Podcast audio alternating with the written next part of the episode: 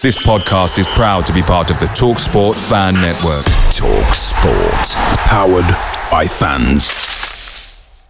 The TalkSport Fan Network is proudly supported by McDelivery, bringing you the food you love. McDelivery brings a top-tier lineup of food right to your door. No matter the result, you'll always be winning with McDelivery. Order now on the McDonald's app and you'll get rewards points delivered too. So that ordering today means some tasty rewards for tomorrow. Only via app at participating restaurants. 18 plus rewards registration required. Points only on menu items, delivery fee and terms apply. See mcdonalds.com. The Talksport Fan Network is proudly teaming up with Free for Mental Health Awareness Week this year. As football fans, we often pride ourselves on knowing everything, from which substitution can turn the game around to the quickest route home to beat the crowds. However, when it comes to discussing feelings with our friends, we might not always feel as confident. That's why we're here to equip you with the right tools so you can reach out to those who can help. If your mates are struggling, let them know that the Samaritans are free to call on 116 123. That's 116 123. They are there to listen without judgment or pressure 24 7, 365 days of the year. Let's all take a moment to talk more than football.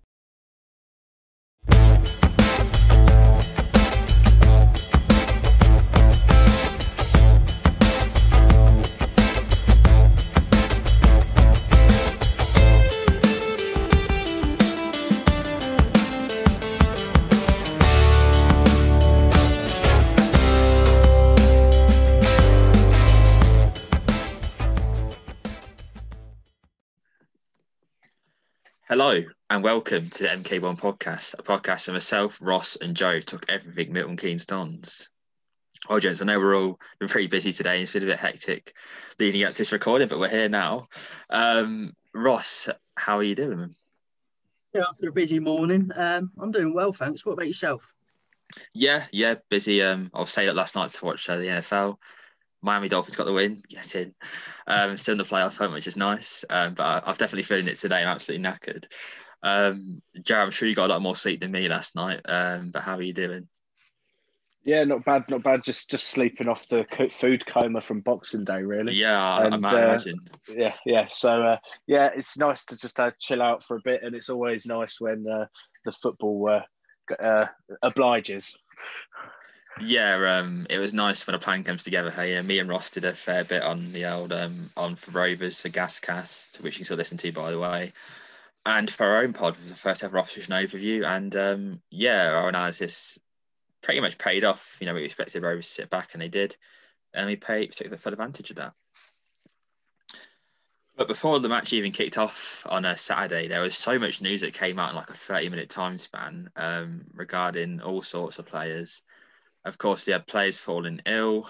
Um, you know, players who are meant to be starting having to leave pretty much straight away because they were showing uh, illness symptoms.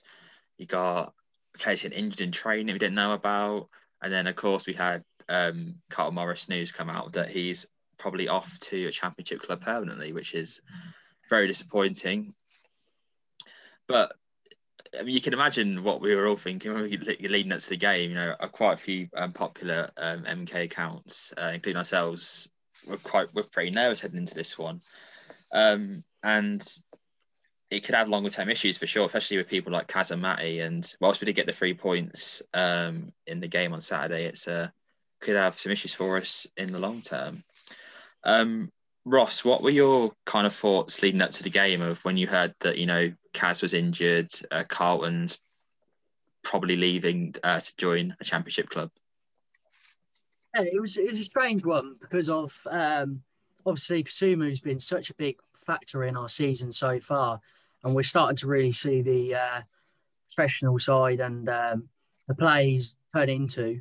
And to be completely honest, he shouldn't be at this level, but um, it was always he was always going to be a big miss, him and Matty. But um, as for the Carlton Morris, it was a bit of a mixed one because of at the end of the day, I always wanted him to do well, and um, personally, this season, I feel like he's come on as a player, and um, at the end of the day, I think um, because he wasn't our player, he was it was uh, Norwich's option. So it wasn't ever our decision. It was only the case of offering him a contract, and if he accepts, he accepts. But as Russ said, it's the difference between the wages, and we can't compete at with the Championship clubs at the moment. And um, I think it just shows um, in this current climate of coronavirus, um, it shows where League One clubs stand um, comparing to Championship. But um, overall, I do feel like he's replaceable, and like um, Healy was. But I wish him all the best going forward.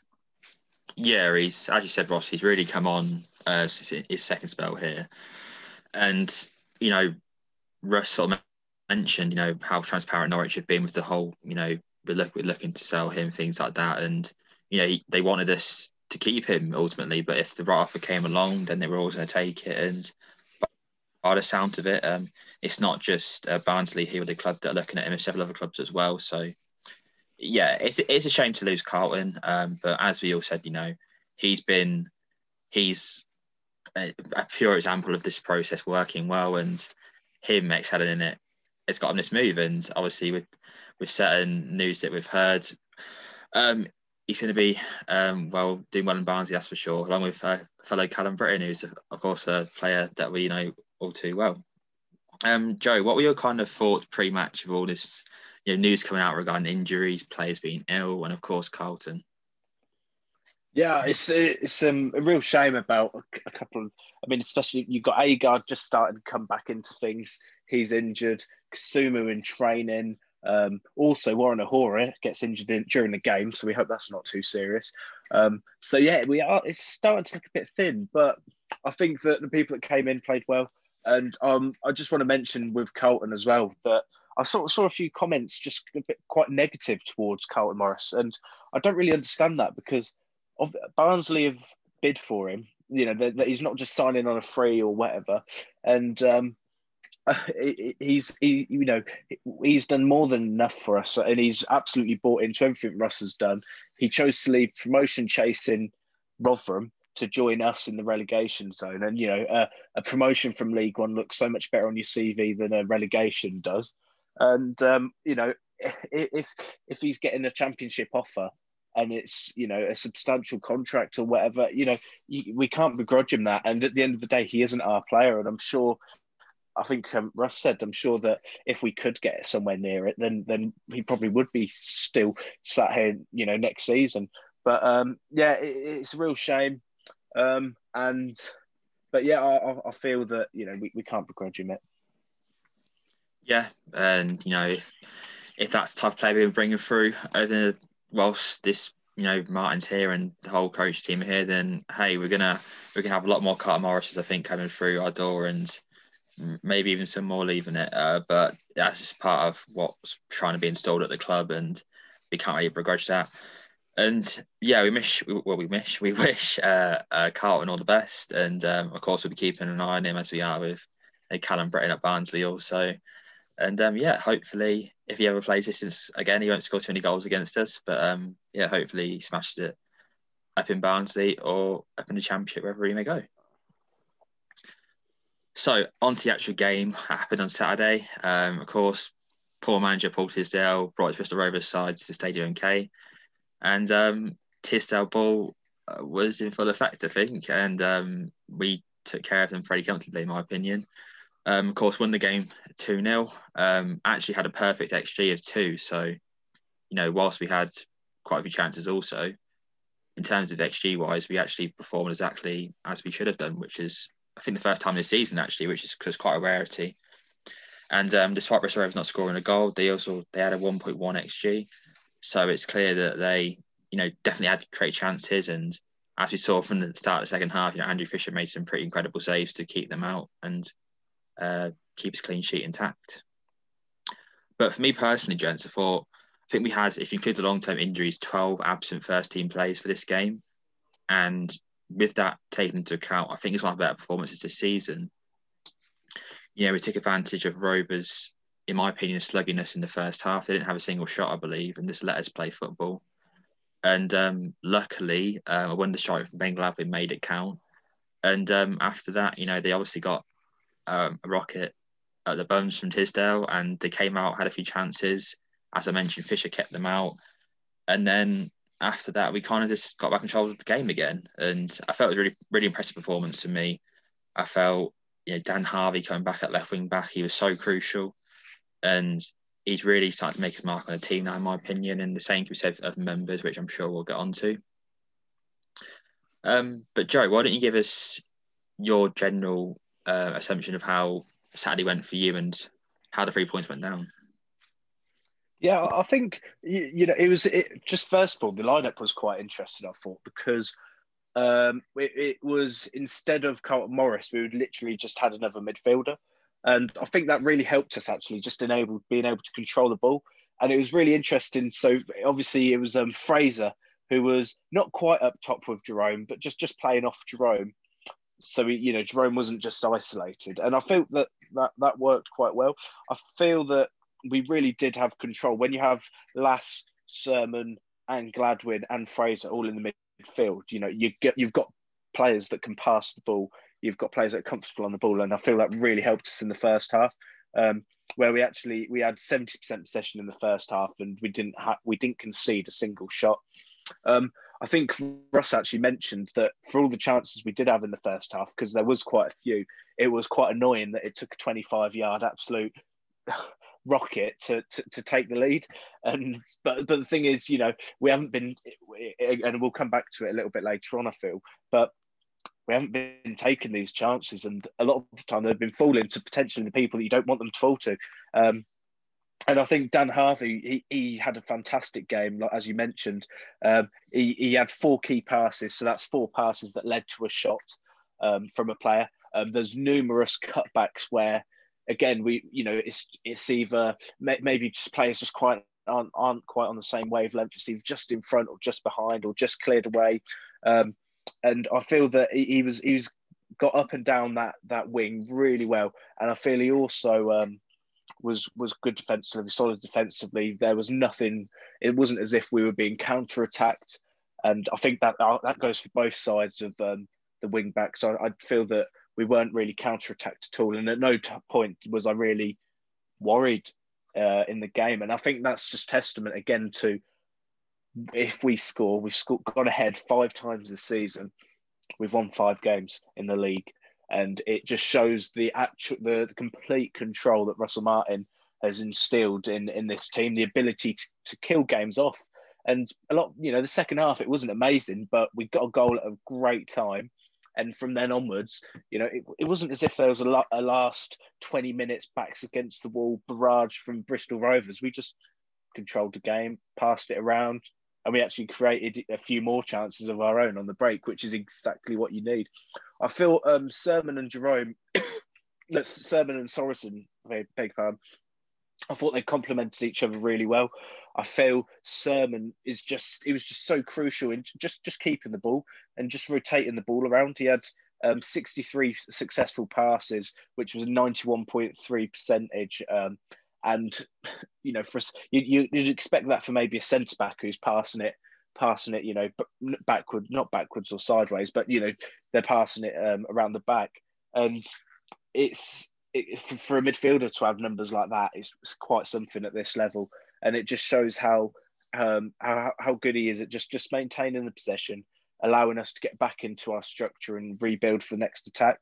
And I thought Sorensen, it was different, and Russ mentioned it in his press conference. It was a different kind of performance from Sorensen, but it was, you know, using that energy and using the legs, using his, you know, young legs. And at the end of the game, we couldn't even see his number on the back of his shirt for the mud that was on there. Um, but overall, yeah, really pleased. And when it came to it, Jerome when he needed to show that bit of quality, played an absolute peach of a ball through to Fraser, and Fraser just, you know, you back him when he's in those positions. So really happy, and you know, as well as having the 14 shots in the box um, against Bristol Rovers, you know, the fact that we conceded hardly any chances is just, you know, it was just a really all-round solid display, and really pleased with it. Yeah, um, you mentioned Lasse, and I think he's really come into his own, isn't he, in this squad now? Um, you know, with the Kaz injury, of course, that door kind of closed for him, but another one opened again for Lasse.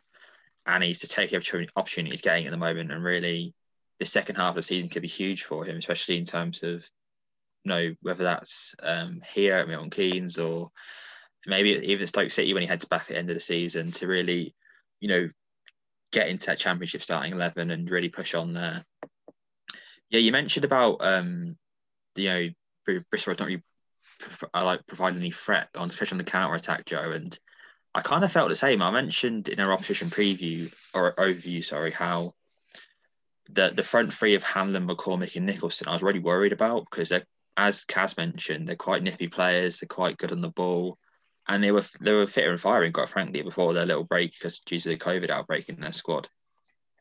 Um, Ross, did you, you? I know you did the preview with me, with me myself, but did you have that that sort of same feeling that Joe did in terms of they didn't really execute their game plan well enough? Um, I don't think it's about executing the game plan. I think it just shows um, how Tisdale plays in the sense of his philosophy. He's um, he like he likes to work on the basics and he he works from them as such. So um, instead of scoring the goal in the first twenty, he'd rather um, defend it than build on what you can from there. But I just feel like um, going into the game, as you say, Liam, I was I was disappointed in Bristol's attack, but I think um, I think we made them look negative and bad in a sense of um, Surman just dictating the tempo and the flow of the game. And as you say, no team in this league um, are going to press us for 45 minutes. And I didn't see that from Bristol from minute one. So I think it maybe it was down to them not training the week before and they only had that one training session. Maybe that's had an impact, but we'll never know. But um, I think it just shows like because the players could have easily walked into that game thinking, "Oh, we're going to win this five six nil because they haven't trained." But no, they. I I don't think I saw one player on that pitch who had a bad performance, and um, maybe maybe Tisdale was a bit too negative in the how he started the team, but again, I'm not complaining, so we came away with the result. But um, I just wanted to have a quick question for you two boys, in the sense of against these teams who sit deep, is this three four one one system a potential new system which we could play against them? I, for me personally, I would need to see it again. Um, obviously, it's a very it's a very short sample, um, and we know from Tisdale's teams, it's it's a very unique team to put up against, and you won't often find a team that does that every week in terms of just sitting back and not really providing much. And I feel these next two games, Swindon and Rochdale, they're not going to do that, in my opinion, unless they really adapt their style and completely change what they've been doing the past months and months on end. Um, I think one thing I did really like with this system is how Fraser and Gladwin were used. Uh, of course, they got the two goals. It you know kind of goes without saying, but you know we were crying out for these two to start together in midfield months ago, and they really provided that creative spark going forward. And they kind of opened up Bristol Rovers' de- uh, defence, who just didn't want to cut their own half. Um, so yeah, I think for me, yeah, potentially. I mean, obviously, when you win a game two 0 and dominate that much, of course, it's an option. Um, but I want to see it a bit more yeah, against tougher opposition than Bristol Rovers to see. Oh, okay, that's implement that going forward. Yeah, it's, it is an interesting one. Um, I feel you, you, do you are able to control the possession a bit better, but I think think one thing to note was the fact that Bristol Rovers they they played four at the back, so I think a lot of the times when we have struggled against deep t- playing teams, they have actually been playing five at the back. And um, I watched Tiss's interview, and he said he didn't tell the players to drop off, so he's not sure what actually you know was going was going on. And he and I think a lot of the spaces were mainly due to, to the shape of the team rather than the fact that they dropped off so much. Um, but it, it, yeah, I mean, because when they did come onto a second half as well, we were able to then create chances on the counter attack. Um, but it's certainly an interesting formation. Um, uh, it, it, did it did give us a bit more control. Uh, but I mean, Jerome did look isolated at times, but when he when the chances did come, you know, like I said, he did show that moment of quality. Um, so yeah, it, it's it's an interesting one that, but it, definitely I wouldn't mind seeing it again if need be. I mean, there's an argument to say, you know, um, more than when rather than if now with uh, Carlton Morris moving um, to a different club. Um, this could be a system we see more often because until we get maybe that replacement in, which you'd imagine we'd be looking for, um, obviously we don't know that for sure. Um, maybe we do see Fraser more advanced in that more traditional 10 role, and we see a Gladwin being that box to box midfielder that we know he can be. And of course, he showed yesterday that he can be that. So maybe if we don't, well, if maybe if we don't get that striker that we are looking for, that maybe, as you said, Rob, maybe this 3 4 1 1 is something that we could see more in the future. Also, something I noticed was we never looked like conceding that first 20 minutes. So we, I think it was more more the uh, guess or, or the assumption of when are we going to score our goal. It was never when are we going to concede. Yeah, and I think well, you mentioned we'll never know regarding the whole training situation with Bristol Rovers, but we know from speaking to Kaz that they had a max what two days of training, and after not playing for ten days, that's just not enough time. And I think their approach, I know, I know didn't, as you said, Joe didn't direct them to sit back, but I think they just got a bit intimidated by the whole situation. You know, us dominating the ball, um, passing it around everywhere, creating chances. They just weren't up for the task the first half, and it took a, I'm assuming, a really bold team talk from Tisdale to really get them you know, back into the groove, and they actually created a few chances. And of course, Andrew Fisher uh, stopped all of those. I, th- I think as well, just just quickly on Bristol Rovers, you just mentioned about how when they did actually get the ball, they didn't have a Westbrook or um, an Oztumer. We just we briefly I, I, I, listened back to the previews and you mentioned them. You know, they didn't really seem to have that creative player that could actually turn you know the midfield and put put like transition into attack. And I feel that yeah, that's why a lot of the time it was Hanlon who, who looked lively but just didn't actually do anything. And I feel he just maybe wasn't quite helped out by some of those around him. Yeah, so as Kaz was saying, Westbrook was one of the better players in the Ghana, and for some reason he's just not he's not liked under Tiz. I don't know why. Um, as you said, he, it's clear that he's one of their better players, and for some reason he's not playing. Um, but maybe that performance will um, change his opinions on a few players because they weren't great, to be honest. And if they keep playing like that, they won't be looking up the table anytime soon, in my opinion.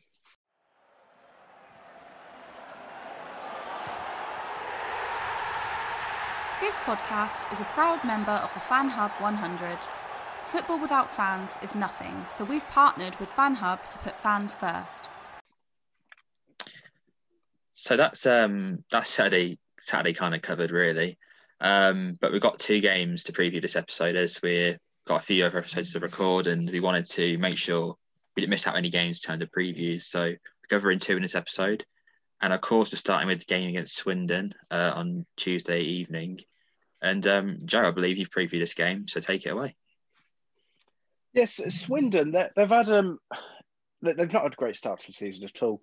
But I mean, but I, th- I think that that it's not surprised that they haven't had a great start to the season, and I don't think there's, I don't think you can really blame them. They've had a lot of things sort of going against them so far this season. Um, they lost Richie Wellens, their manager to Salford, and a lot of their key players they lost in the summer. Um, that, that, that really helped them get that promotion. The likes of Jerry Yates now at Blackpool, Eoin Doyle now at Bolton, and it, you know when when you're getting promoted and you're so um, you know you, you've got a certain style of play, and I think we saw it when we went up to the championship.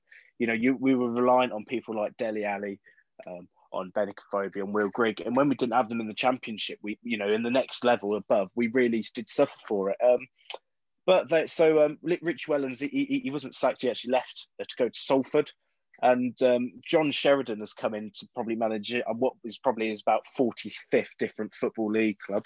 Um, and he, he, John Sheridan, he's well known for almost firefighting and just getting teams to the end. And I believe he's on a month by month contract, which kind of shows you how what the situation is kind of at the moment. Um, and I think uh, he's won a couple of games, but since then they've got no win in five. They've got uh, no clean sheet in seven, and they've conceded first in five out of um, their last seven games. Um, they currently they're not bottom of the table though. They're currently sit twenty second after winning five games, drawing two, and uh, losing twelve. Um, they've conceded the most goals in the league this season on thirty seven, and the, uh, but they have they are scoring goals as well. They've scored twenty four goals, so that's by no means the worst in the league. Um, Swindon, they're a funny team. Under Richie Wellens, they played really great, expansive football. Um, they got the ball into the box a lot, and a player like Eoin Doyle, he absolutely thrives off things off um, off, off football like that. And um, you know, the, the, same principles you can see you can see bits and pieces of it in this current Swindon team, uh, this much changed Swindon team. They've uh, they do like to pass it around, and they do like to use the width as well. Um, but they've also got a, a couple of other dimensions to their game. They've actually scored the fourth most set piece goals um, in the league, so that is an area where you know just no silly fouls, just being alert from corners, um, but also, um, like as we saw against Accrington, we highlighted their threat in the air and from wide, and it, it, it, both of their goals came from crosses. Um, so it's just something we need to be aware of. Um, and they've also got with some of the personnel in their team, they're not afraid to also mix it up and go long as well, and they do have the ability to do that.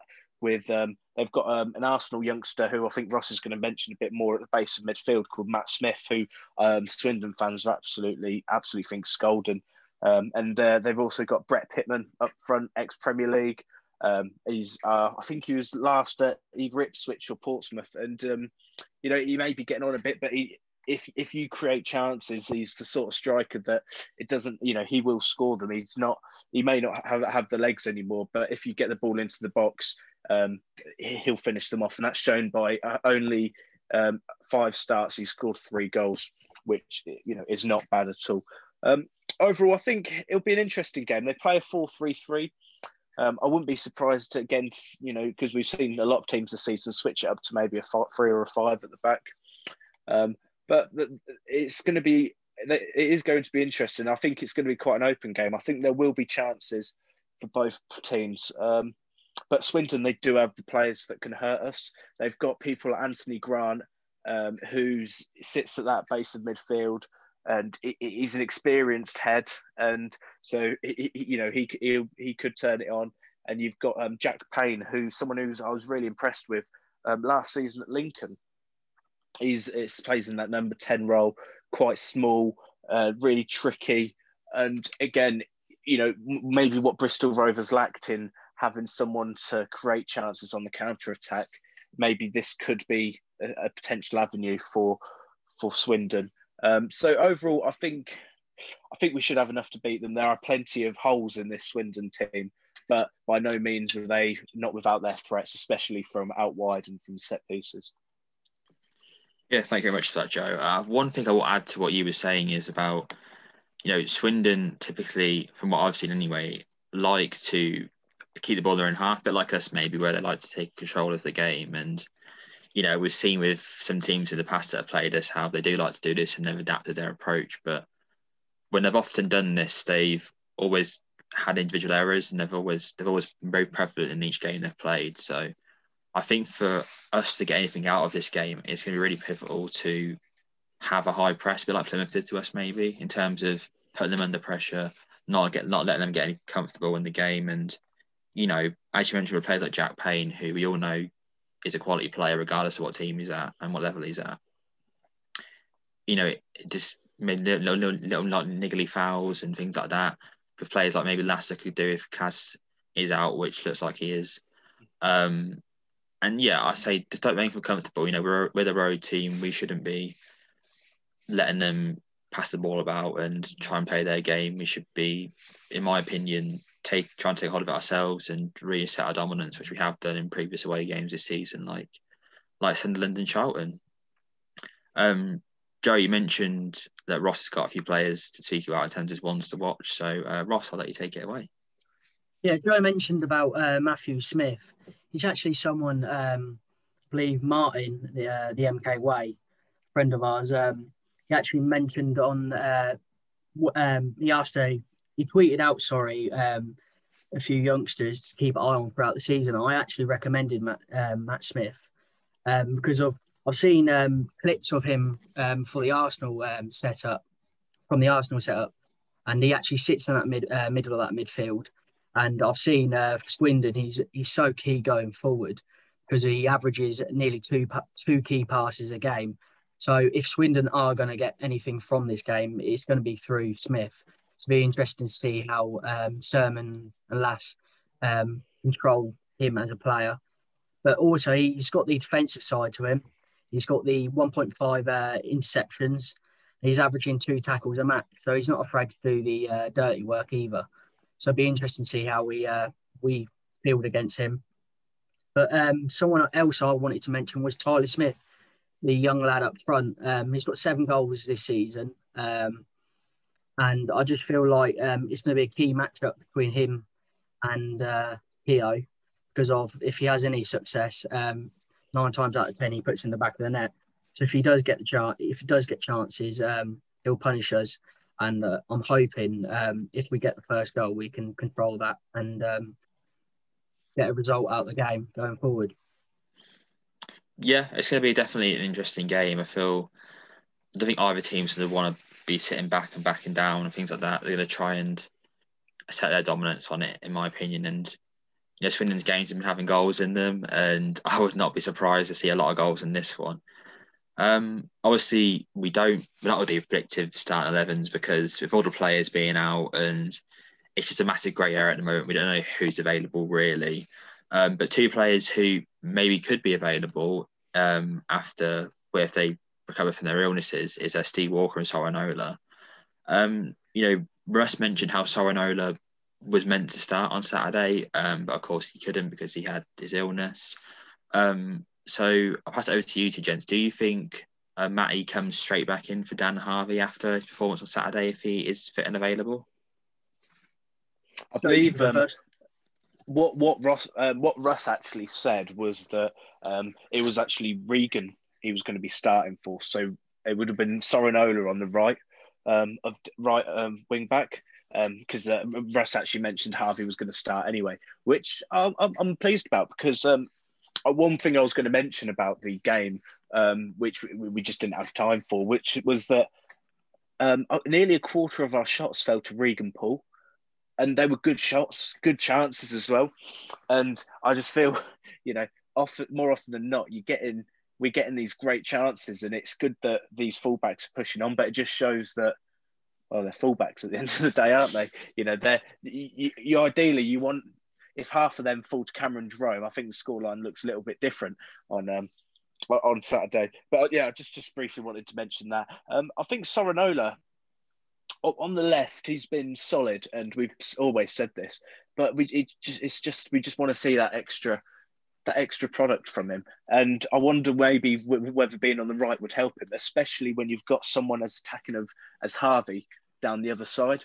Um, and I thought I did think Regan Poole was uh, defensively excellent actually against Bristol Rovers and really, really did well to stop counter attacks. So, you know, I think if anything, Regan Poole's maybe maybe earned himself another game in that role.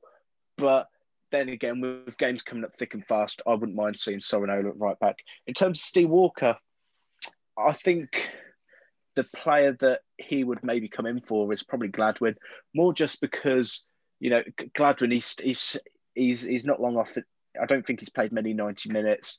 You just don't want to risk it, and also with Steve Walker, he can almost play a similar role to what Fraser did in the fact that he does drop off and receive the ball a little bit, and I feel that it's it's it's not going to be the same, obviously, as what Fraser did. But I feel that Steve Walker does have that ability to be able to drop off and receive the ball. Um, I could see it happening. Personally, I'd I'd like to see pretty much the exact same team as as the the weekend, but I think it's going to be probably um, either Williams or Cargill coming in for O'Hora. Um, but yeah, I, I I could see either one of them starting, and I wouldn't mind. Yeah, I must misinterpreted what Ross said then regarding uh, Alf Matty. Um, I think if anything, him playing right wing back makes it more interesting to me. Um, so obviously we know how good. yeah, well, of course, yeah, that was obviously a big perk of that. But obviously with Regan bobbing up for, for, for much, and he said Joe like a quarter of the shots he had yesterday. Obviously, Matt, uh, Matty can't really offer what Regan does attacking wise. So I meant Matty has scored goals though yeah, season. he has. That's, yeah, that's the kind of frustrating thing is that we see it in flashes. It's just you know you want to see Matty take some risks. You just want to see him put it in first time. Yeah, um, I suppose it's a yin and yang thing, isn't it? I mentioned how I wanted maybe to see Willow and um, Dan Harvie as the two wing backs because you know Willow whilst he does attack, he's a bit more defensively minded, whereas uh, obviously Dan Harvie's complete opposite. Um, so maybe maybe we do see that more yin and yang approach over these next two games, if of course all players are fit and we have that uh, luxury to do that. Um, Ross, what are your kind of thoughts on you know the Matty, well Matty versus Regan now, I suppose, and um, you know maybe Steve Walker coming into the team as well. Yeah, um, it's a bit strange for the Poole situation. So I felt Poole um, what more than deserves a place in the uh, next match day squad because of he actually drawn away his man in the lead up to the Gladwin goal. So it's not always on the ball what Poole does; it's it's off the ball as well. And um, as Gladwin said, he wouldn't have be, be, been able to have that shot if it weren't for Poole dragging his man away. So going forward, he also adds that different side to the game. So does Matty deserve a, a spot at right back? Probably not for the next game, but if the chance is there, he's got to take it with both hands and uh, play a man of the match performance. Because Regan was up there yesterday for my man of the match because he was getting in so many dangerous positions. And um, as Joe said, if Jerome was on the end of them, it would have been a different scoreline. So going forward, I think um, feel like we need to have a consistent run out of games with Poole and Harvie because of from the glimpses we've seen, they are two very good players on their day. So yeah, give him a run of game time. And as for Steve Walker, well, he's a young lad, so he's always going to be massive pressure for, for us to replace him, Jerome. But um, I, as Joe said, I don't see him as an out and out striker. I see him as like a creative midfielder as such. And I feel like he's more effective in that because he creates, um, and he's as well as his um, ball work as well. Um, I feel like he can be really dangerous in that final third. But I feel like um, we should stick with the same lineup going into the next game if Steve Walker and Sorinola are available. Yeah, I think it'll just be nice to um, name a full 18, I think, because uh, obviously we didn't have a full bench uh, for Saturday. Um, and, you know, a few players like Lewis Johnson got their chance, so full debut for him, so congratulations. Yeah, well him. done to him, yeah. Yeah, um, it looks all right, to be fair. Obviously, one for the future, so no point in analysing the performance too much. 16 as well. Yeah, exactly. So young. Yeah. We'll keep that one quiet. yeah, he's the next one. Um, but no, I mean, yeah, I do, I do, I do agree with you, you your two gents' thoughts on the whole, you know, wing back situation. Um, but I do think, obviously, with the with how quickly the features are coming, especially these next two, um, Matty's going to get his chance. It's just whether he takes it or not. I think, and it's the same with Steve. So, uh, one fixture down. One to go. Um, I'm previewing Rochdale. Um, obviously, we're not sure if it's going ahead or not. Um, Rochdale had their game postponed last uh, yesterday, I should say. Sorry, um, regarding I believe they're away. Um, but yeah, it got postponed, and so they haven't played in a little while. Uh, obviously, they're playing midweek as well. Um, but regardless, um, here's a little breakdown on Rochdale. So currently, they sit 19th in League One on 19 points, and this is as of the 27th of December. Um, home table wise, they're actually 23rd, so the second worst home team in the league, uh, collecting seven points from nine games. This is only worsened, worsened by uh, Shrewsbury Town, who, of course, under new management now. Um, top goal scorer wise, um, Matthew Lund is the top goal scorer with six goals. Um, you know, he's kind of stepped up in the absence uh, mostly happens anyway, of big money signing Humphrys from Southend. Um, but since um, Humphrys has returned, uh, the manager Barry Murphy has uh, adopted this 4 4 2 formation, which has actually seen them score a lot of goals, but it's also seen them concede quite a bit as well.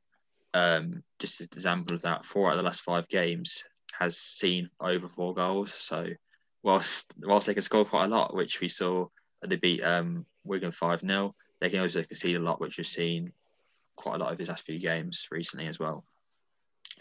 Um, I feel from what we've we got, we can analyse from Rochdale, from what we've seen from this 4 4 2, is that they're still adapting to it ultimately. And their fullbacks, especially, are highlighted as areas to exploit from what we've sort of studied. Um, you know, and with how well Harvie um, and whether it is, of course, Regan or Matty on that right wing back role, uh, I feel that could be a real key to this game in terms of it creating chances.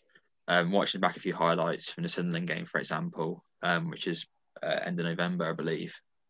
You know, we saw Both their goals come from wing back situations, simple crosses into the box. And I feel that's a really we can exploit, especially with our talent on that side of the field. Um, and in general, I think for me, this team isn't really made up of stars. You know, Ross is going to mention a few people who he thinks could change the game. Obviously, I've mentioned Lund, and I'd, i like to think Humphrys is one as well. Um, since his return, you know, he's been, I think he's got the highest rating since his return, according to SofaScore of 7.25 average rating per game. So he's a, he's a key difference maker. Um, and of course, he was linked to perhaps joining uh, the Dons recently. But whilst it isn't a team full of stars, Phil, it's a hard-working one that can execute a game plan. Um, they're just not consistent enough, and I reckon they'll try and press us early, and um, maybe sit back for a rest. You know, they're not afraid to hit long ball. They've got two pretty big strikers up front who are going to want to try and bully players like Keogh and if he's playing O'Hora. Um, and ultimately, I think it could be quite a frustrating one for us. You know, it could be one where we're passing it around a bit, trying to find an opening, relying on our wing backs to create chances. And, you know, it, it could be a typical game where it goes against the trends. You know, we only scored the one goal and we're having to have our backs against the wall and uh, see how it goes. Um, Ross, why don't you take us through what you were thinking in terms of uh, ones to watch for the Rochdale game? So you mentioned about uh, Matthew Lund, the 30 years year old. Um, I think everything goes through him um, in this Rochdale side. But also, I just wanted to highlight in the uh, centre centre back position, uh, O'Connell um, against Gillingham, um, their previous game. Um, they were going quite long, and that's just Steve Evans' side. And O'Connell actually won eight out of nine aerial duels. So if we are going to win this, we've got to um, keep the ball to the floor and uh, just play the, our usual stuff instead of trying and go for the long. ball. I know Russ doesn't like that long ball. I don't think he'll go long in this in this sort of game, but at corners especially, O'Connell is the uh, key figure in that back line. So if we are going to have any joy, we've got to start uh, targeting the other two centre halves. But um, I, I do think feel like uh, the key battle of him versus Rome in the match um, will be vital us to exploit. But going forward, I feel like this this game suits Fraser to a T.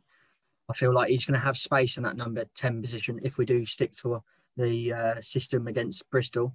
I feel like he will have space and um, he will be very dangerous going into that final third. But I feel like on paper we've got far too much for this Rochdale side. And um, I'm sorry if we can't get anything out of Rochdale. Um, it's quite worrying times. Yeah, as you know, as we kind of said, they're not a team full of talented players, in my opinion. But I do feel on their day they could cause us issues. I know. Oh, you any this, any team could in this league. Uh, yeah, it's a very fair point in League One. You know, it's it's a fairly open league. Um, but yeah, I mean, Joe, what are your thoughts on, you know, Ross mentioned about it could be a day for Scott Fraser. Um, are you in agreement with that? Yeah, I, th- I think one thing to note is that um, so they've played with this 4-4-2 system. They've played seven games with it. They've um, they've played seven, scored 13, conceded 14. They've only won two games with it, and that was a 5 0 win and a 4 0 win. Um, they've only won the two they've won were against Wigan and the other one was against Plymouth. That was a 4 0 and a 5 0, both away from home. So, apart from that, in five games, they've only actually scored four goals playing this system and conceded, in, and in five games, they've conceded 14 playing this system. So, it just goes to show it either works really well for them or it really doesn't. And they've picked up quite a few good results with it, but there's a few that they've they've really just struggled. They lost 4 1 to Peterborough. They lost 4 1 to Gillingham. And I mean, we, we've played Gillingham, so we know what Gillingham are like. They're not. They're not great, but they just the way that Gillingham play. Sometimes it does get teams caught to catch teams out if they try and match them at their own game. Um, and I, and I feel that it's just so important we just stick to our own game because at the end of the day, I feel that we on paper we do have better players, and I so I feel that if we just play our game, play our system, don't get the worst thing for us. To, for worst thing that can happen is we turn this into a scrap, and that we're making petty fouls, where they're making petty fouls. The game is stop start, um, almost like it was against Oxford and Blackpool, because that ga- both of them games turned into scraps, and then we weren't weren't games we were controlling. And I feel that especially when the team, if the team's playing four at the back, as we saw on Saturday, there's going to be space upon space down these wings. And in the middle, if Fraser's able to get in between the defence and the midfield, they're not going to know who to mark. And like on Saturday, he'll just pick up little half spaces and pockets of space and hopefully take advantage of them. Yeah, it's funny we were talking about Fraser. I've, I've literally just noticed that he's not only made the um, League One team of the week for the EFL, so the Who Scored the guys, but he's also made it for the Instat Football uh, team of the week as well. So um, I think it's very rare that we've had uh, a player make two team of the weeks in the same week. Uh, I'm not sure. The second best player in League One as well. Uh, well, in general, um, um, after Brennan Johnson in the Instat team of the week, he was the, the best performer. He's not too bad of a player, is he? Yeah, he's all right. Yeah, scores the occasional goal.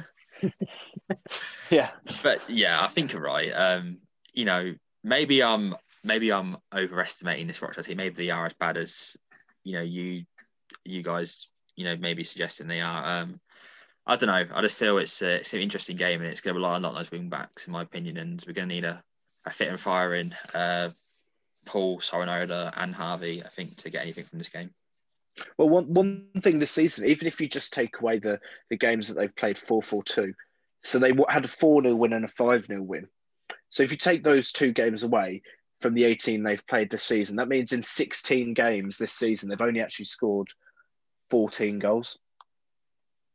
That's not good. Um, yeah.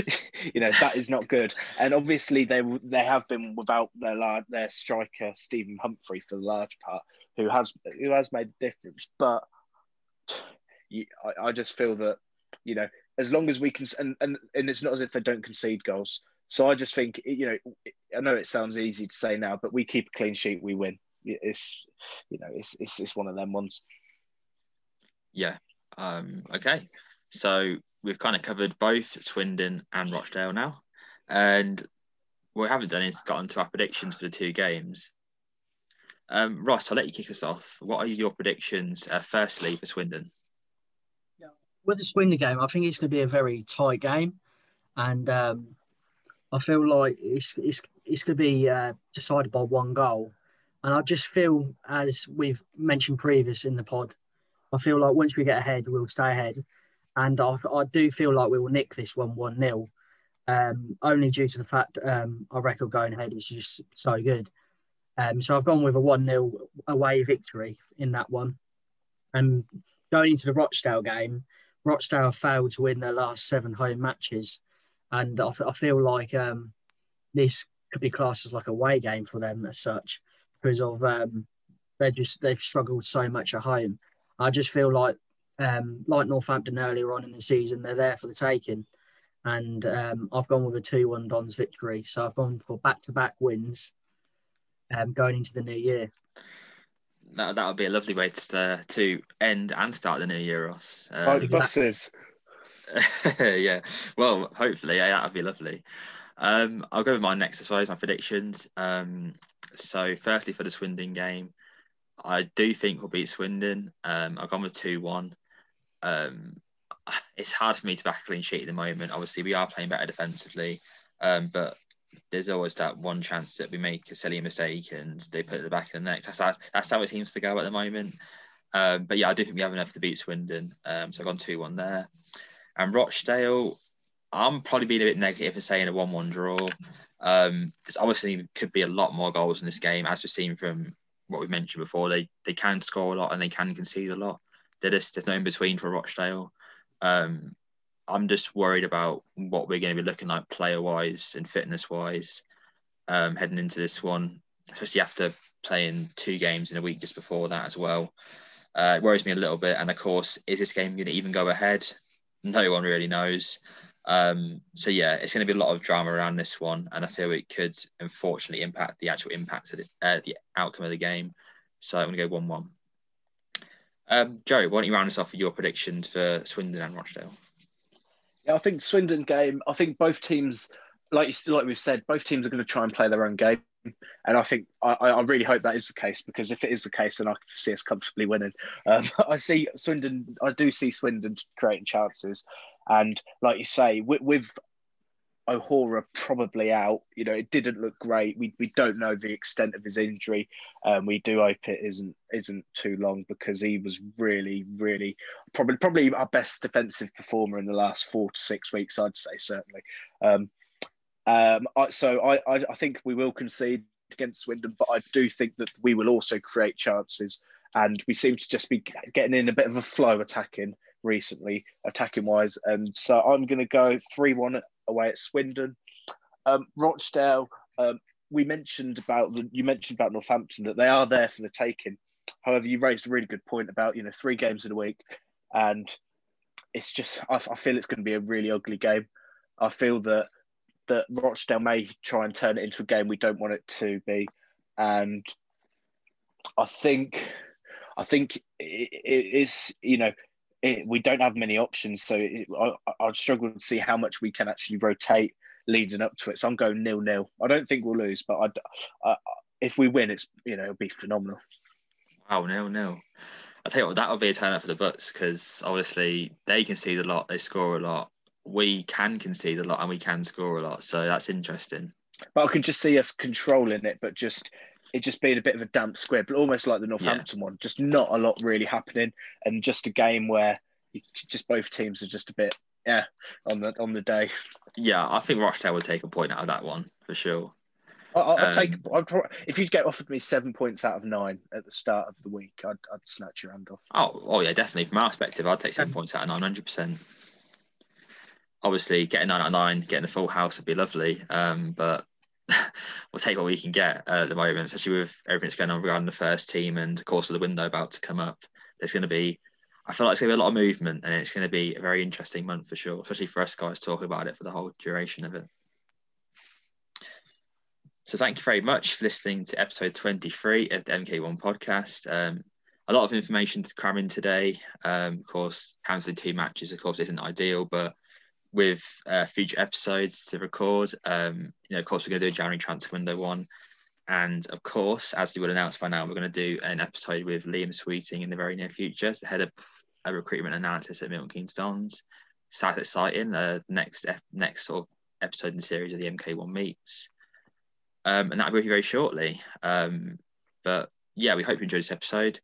Um, and yeah, if you could rate, review, and subscribe, that'd be excellent. As as you always say, feedback is always appreciated, regardless of whether it's positive or negative. We're always looking to implement new stuff into the podcast, and yeah, we really appreciate uh, you listening. Thank you very much once again, and come on, you dons.